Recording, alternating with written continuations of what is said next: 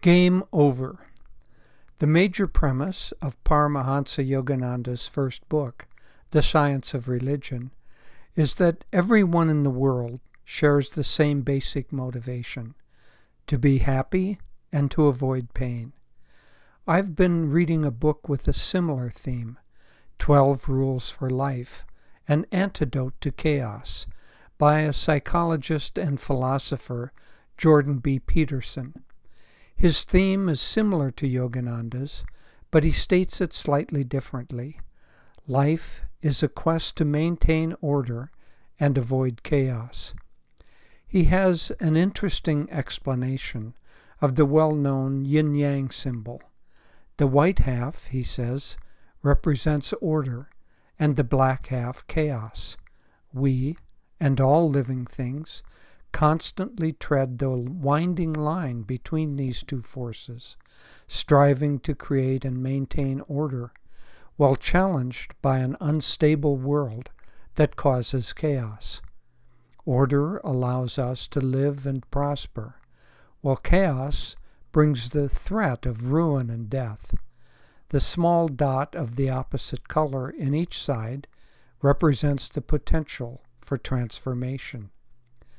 Most approaches, including Peterson's 12 rules, are intended to show us how better to navigate our challenges, to be healthier, wealthier, and happier. But as we progress to higher spiritual levels, we begin to tire of this limited reality.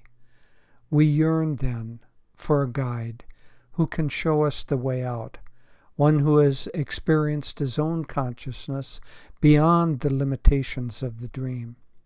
He can teach us how to find the exit and the bliss filled realms that exist beyond the world of Maya. Yogis must balance these two goals. Our teachings will, indeed, help us live successfully in the world of Maya. But more importantly, they also show us how to achieve unity or moksha and escape altogether from the dream of duality. Our job, spiritually speaking, is to overcome the chaos caused by ego consciousness. Master often spoke of this world as being like a dream or movie. Today, he might have used the analogy of a video game. Imagine a complex and incredibly addictive game called life.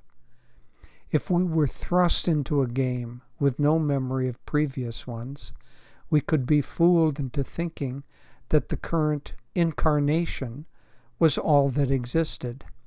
As long as we stay within the game of duality, we must play by its rules, which are designed to keep the game entertaining by threatening our order with chaos.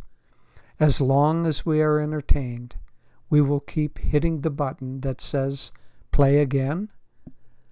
The exit can be found only by detaching ourselves from our identity in the game. This we do by stilling the breath and withdrawing the mind and heart from outer stimulation and from their addictions. Finally, in deep meditation, we see and pass through the exit door, the spiritual eye. Then the illusion vanishes, and our soul awakes to the realization that it has been stuck in a dream, a self enclosed circle of yin and yang. When that deep awakening comes, we are ready to return at last to our true home.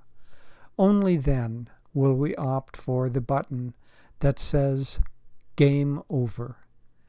Enjoy Nayaswami Jyotish.